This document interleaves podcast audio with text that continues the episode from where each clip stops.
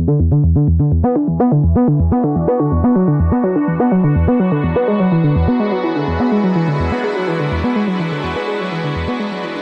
to World Policy on Air, a weekly podcast from the pages and website of World Policy Journal, published by the nonprofit World Policy Institute in New York. I'm David Alpern.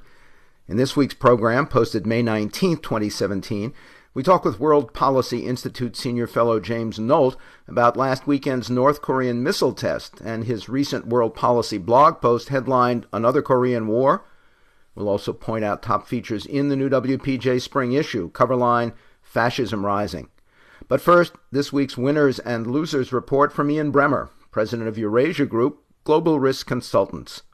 Winners and losers from Abuja. It's the North Korea keeps escalating. Kim Jong Un is a winner. He's in the headlines. He loves it. Moon Jae-in, uh, winner because he's got flexibility, but not for long. Shinzo Abe, loser. It's tough to be Trump's best ally in the world when North Korea is popping off. Trump, winner. Anything is better than the Russians. And Xi Jinping, loser. There's nothing but downside from dealing with the North Koreans, sir.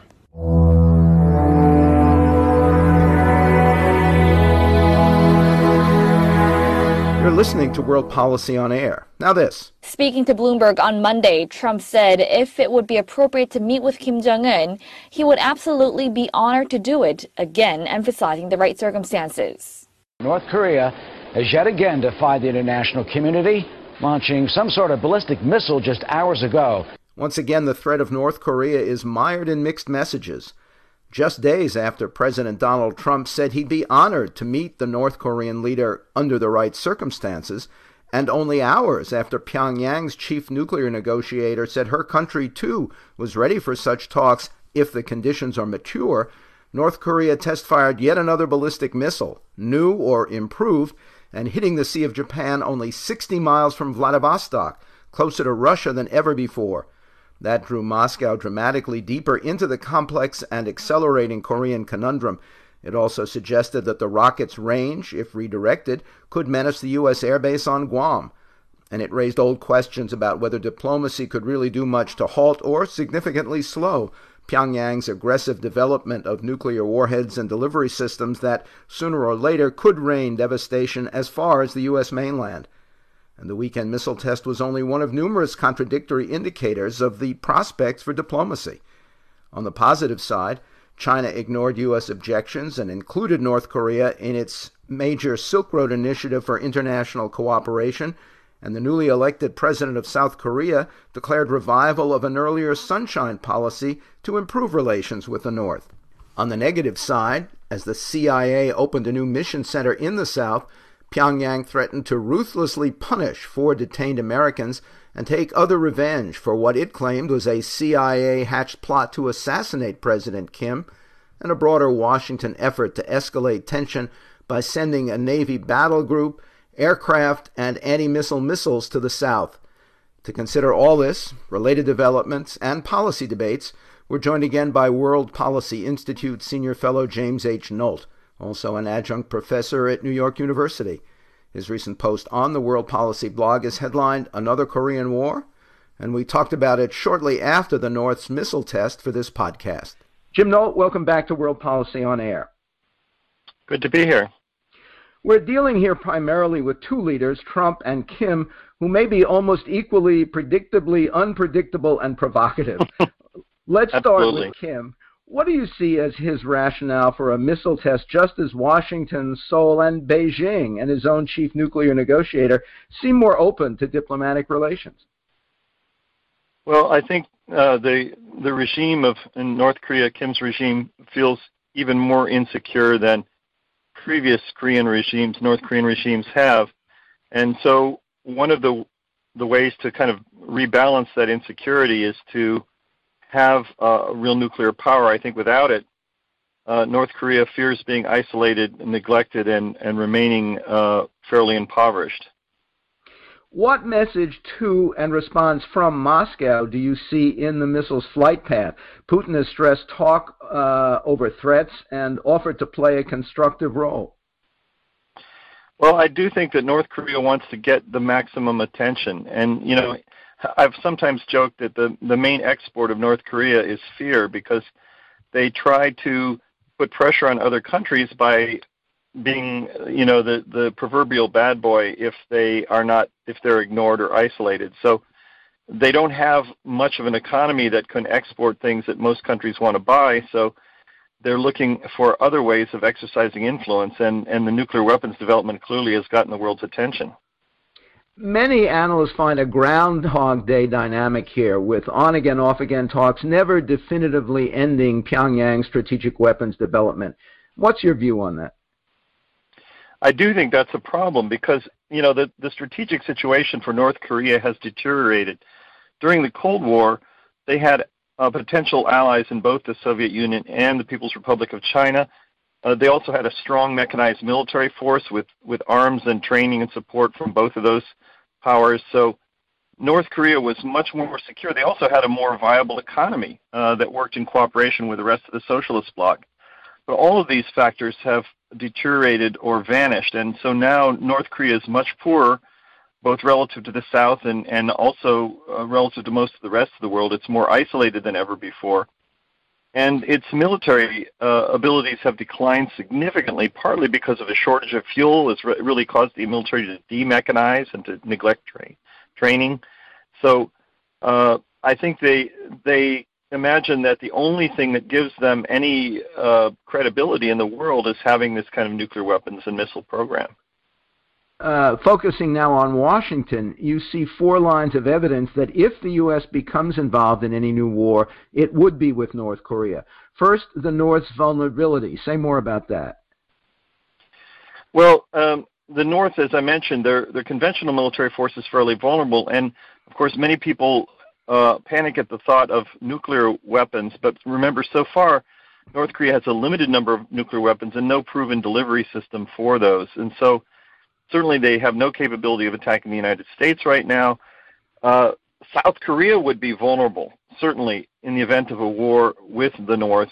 Uh, probably up to tens of thousands of South Koreans may die in such a war, but North Korea would ultimately lose with a combination of the South Korean plus American military. The any full-blown war would have an obvious conclusion that the North would would lose and and probably the regime would be overthrown and perhaps the north occupied by the southern uh, regime. So the war itself would be an extremely high risk existential problem for North Korea. It's much more likely that they'll use diplomacy both to stave off the threat of war, but at the same time to avoid trading their their key card away, which is their uh, nuclear power that gives them some degree of deterrent capability and perhaps increasing deterrent capability as they develop long range missiles to deliver the nuclear weapons. Of course, there are thousands of American military and civilian personnel in South Korea now who would also be vulnerable. But you say uh, you think Trump or his advisors might see political benefits in a preemptive strike. Uh, what are they?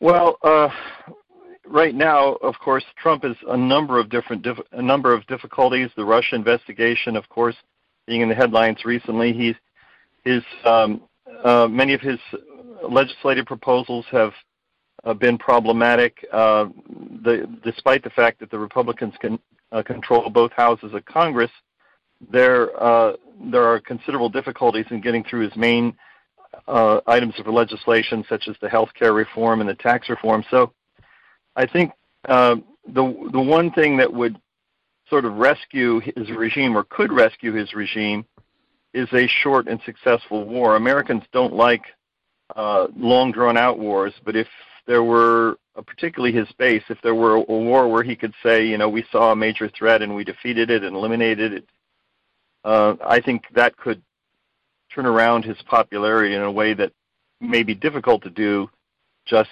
in the domestic policy arena. And you say there are, thirdly, uh, trade and domestic spending factors.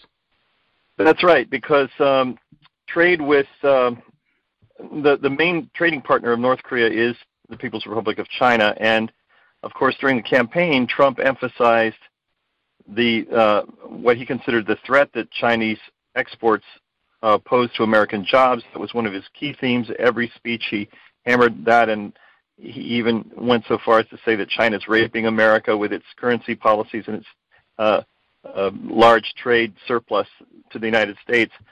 But a conflict uh, in Korea could certainly allow Trump extraordinary powers to sanction uh, Chinese trade in, in a way that he would not be able to do with the normal peacetime powers and, and with the resistance that he'd meet in Congress to any severe interruptions in trade. But in the context of a war, that would be a much easier prospect. Even if China wasn't militarily involved, he could argue that because of Chinese uh, trade with and support for North Korea, that uh, you know various kinds of embargoes against them would be necessary. So I think that would be the only way for him to get very substantial protectionist measures that would uh, appear to be central to his program. Although so far he hasn't done too much along those lines you know, to indicate that he's going to keep his campaign promises as far as protection goes. A fourth factor on which the Trump White House might focus, you say, is Pyongyang's reputation for recklessness. How does that figure in? Probably nobody in the world is more belligerent in uh, than uh, Kim Jong Un in the North Korean leader, and his demonstrated uh, willingness to, of course, recently demonstrated by the assassination of his uh, his half brother in in uh, Malaysia. Also, there have been a number of, of incidents attacking South Korean ships, of sending commandos into South Korea, of assassinating um, Korean leaders some years ago in Burma. So uh, he has a reputation of aggressiveness. So any kind of incident uh, with North Korea, no matter how it was provoked, uh, you could plausibly spin it that the North Koreans are at fault, and it's one of the few countries where there wouldn't likely be the possibility of an, investigation or even an unbiased look at it. Most of the world would assume that crazy Kim was at it again, and so he could more easily get the sympathy of the world against North Korea than probably any other country. Given the vast U.S. nuclear and conventional weapons advantage, some say mutual assured destruction uh, as we saw in the Cold War, should prevent a North Korean attack on the U.S. Others say that Pyongyang's nukes and missiles uh, may end up too widely dispersed and deeply buried to be quickly eliminated, uh, which could be uh, what Trump doesn't want a very long and costly war. What's your take on those two views? Well, I don't think uh, North Korea is nearly the, as serious a military threat as a lot of people make out. Even if they develop long range missiles because North Korea has a very big disadvantage relative to, say, China and the Soviet Union during the Cold War, both of which are large continental powers. North Korea is a fairly small country with two coasts, and the American Navy, of course, controlling the sea, can have ships right off those coasts in pieces in wartime. And most of the uh, more advanced American ships today have anti missile missile systems on them with the Aegis radar that's designed for missile intercept. Now, a lot of people have said, well, anti-missile defenses don't work very well. That's been somewhat true of terminal defense, which means you're defending against the the warhead coming down on you at the end of its long ballistic flight, but it's much easier to intercept missiles during their boost phase when the rockets are just taking off and beginning to accelerate into the into space. And because American ships could be so close to the Korean launch sites, it would be much easier to contemplate boost phase interceptions, which would make a robust missile defense much more possible in relation to North Korea than it would be, let's say, uh, vis-a-vis China or the Soviet Union, the old Soviet Union, or, or Russia today. The economic pressures on North Korea now include China suspending purchase of its key export coal. How much more do you uh, think Beijing would or could do to halt Pyongyang's strategic weapons development? Uh, preventing the predicted flood of refugees from a country destabilized by any U.S. preemptive attack and precluding a unified U.S. allied Korea? Well, I think the, the, the, the kind of embargo that would be most effective, we know that there are some Chinese companies that have sold component parts uh, for both the, the missile program and the nuclear weapons program in uh, North Korea. I think if there were cooperation between the United States and China on and, and, and China on identifying what those strategic materials are and having selective embargoes against the export of you know of uh, materials that are useful for the rocket and nuclear program china might contemplate doing that since it wouldn't have that much effect on their companies and at the same time could have a devastating impact on the ability of North Korea to continue its weapons development program. I think the embargo on coal is more problematic because it's just a general reduction in North Korea's foreign exchange earnings, but it doesn't specifically target the the uh, weapons programs themselves. And so, uh, you know, the regime can just uh, redirect the use of foreign exchange to the to the really high priority missile programs and, and ignore civilian uses. They've shown in the past that they're not terribly concerned about the living standard of the domestic population, and they're willing to sacrifice that to keep their arms programs going. So I think that Chinese uh, embargo could be more effective. Now, the main thing that's limiting it, I think, right now is that uh, China probably wants some quid pro quo, some cooperation in return for its action, and, and I imagine that's part of what President Xi talked about with President Trump when when Xi was in Washington recently. Do you think either increasingly nervous neighbor China or the U.S., with its new South Korean CIA mission center, could neutralize the growing threat uh, to some degree by high tech sabotage, as was done for a while by infecting Iran's nuclear program with a computer virus? Well, there's certainly evidence, and there have been news articles suggesting that that's already been underway. And in fact, the missile test program in North Korea has had an extraordinarily high failure rate I've, I've seen figures as high as 88%. So that may be partly the fruit of uh, covert actions that are not, you know, public knowledge, but certainly there's been leaks and newspaper articles talking about that there's some degree of, of that going on. It wouldn't be surprising if it were. Um, but obviously that can delay the program, but if there's enough attention and enough resources devoted to it, it might not stop it. It certainly hasn't stopped the nuclear tests that have uh, gone on so far and uh, a few missile tests have succeeded. And so the you know the the even though the progress might be slow, the North Koreans still appear to be making some progress in their missile development. What about an actual decapitation to remove Kim? Uh, quote, I've heard of worse things, Trump once said, and there were reports that uh, U.S. South Korean training exercises uh, may have included such a special operations element.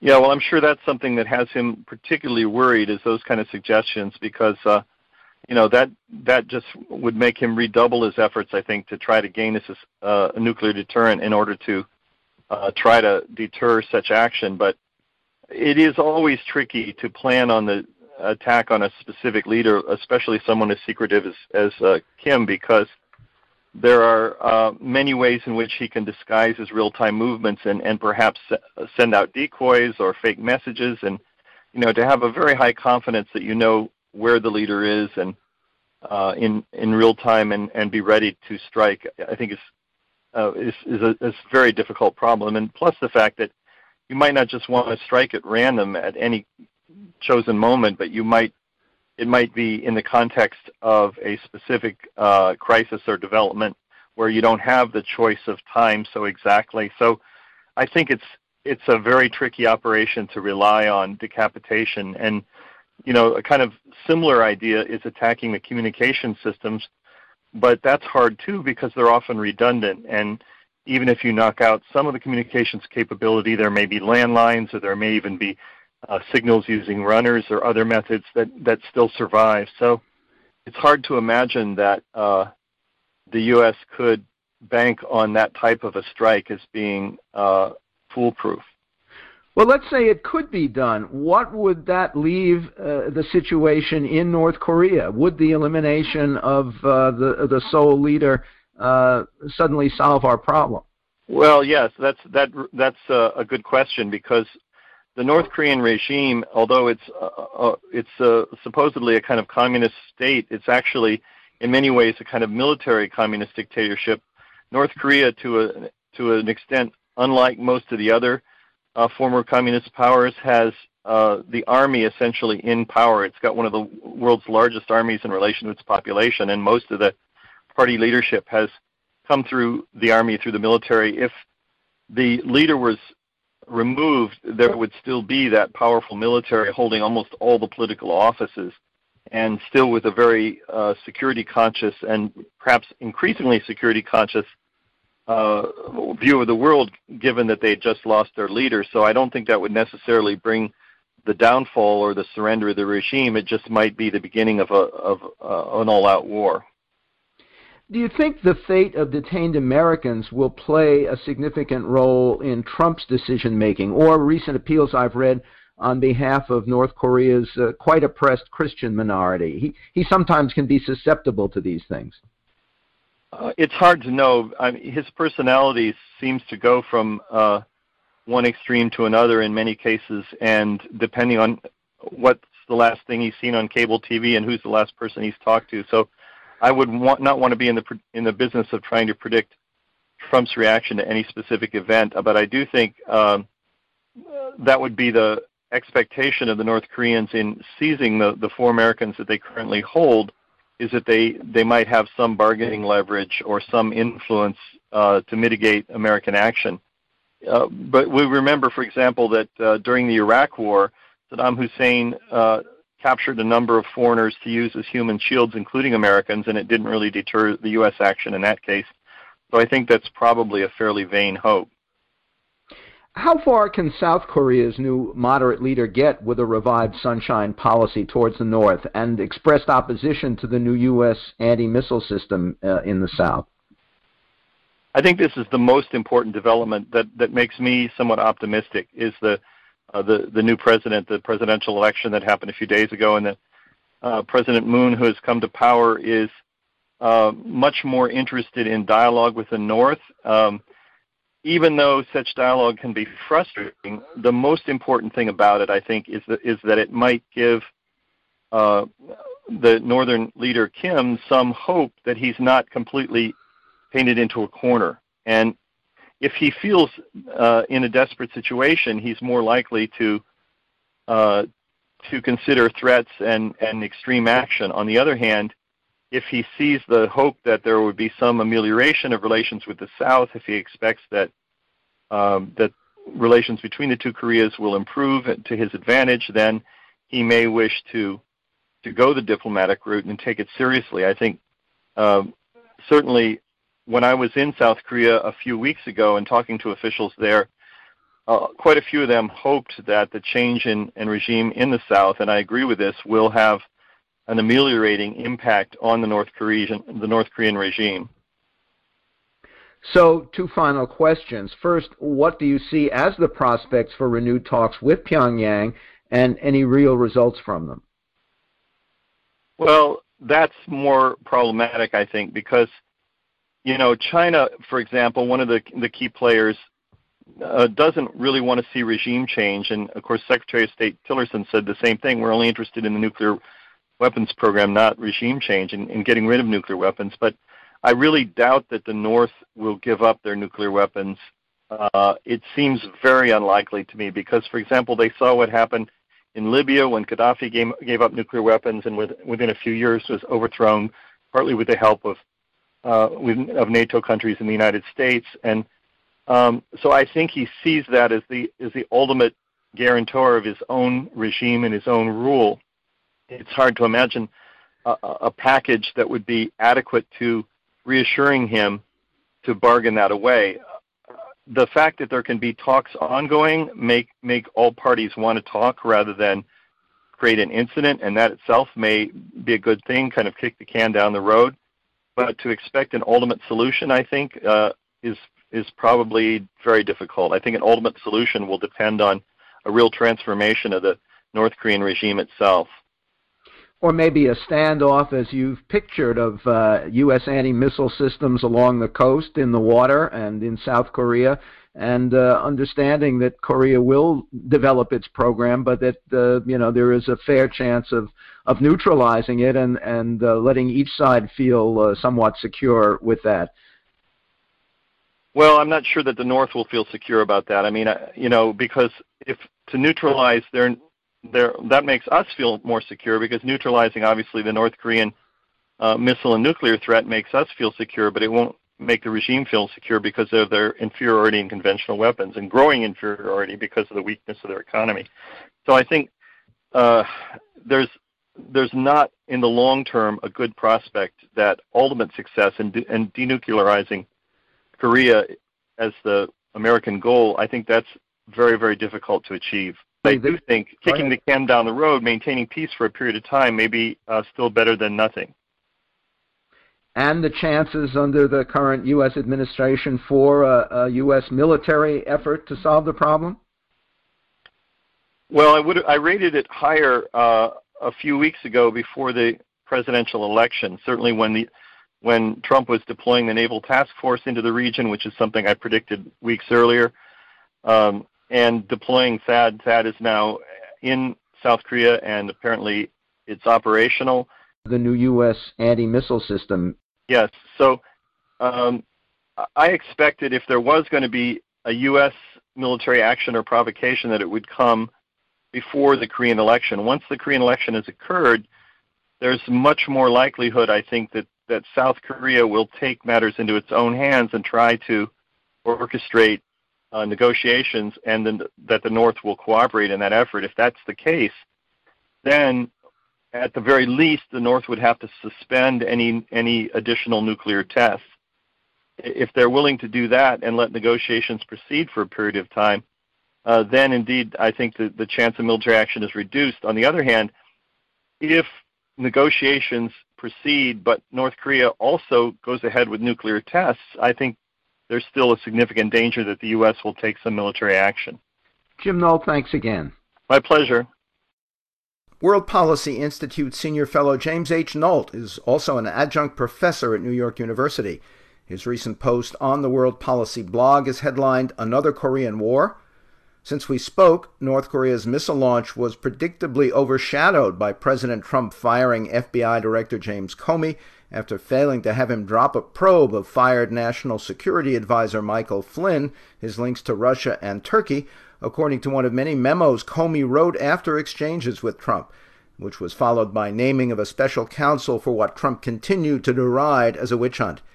Meanwhile, however, Trump's UN ambassador Nikki Haley threatened to, quote, tighten the screws on Pyongyang's nuclear weapons development and warned of sanctions on other nations, quote, if you are supporting North Korea against the international community, unquote. South Korea's new president said he now saw a high possibility of conflict with the North, which was reported already preparing for U.S. cruise missile strikes following such an attack on Syria that Trump ordered last month.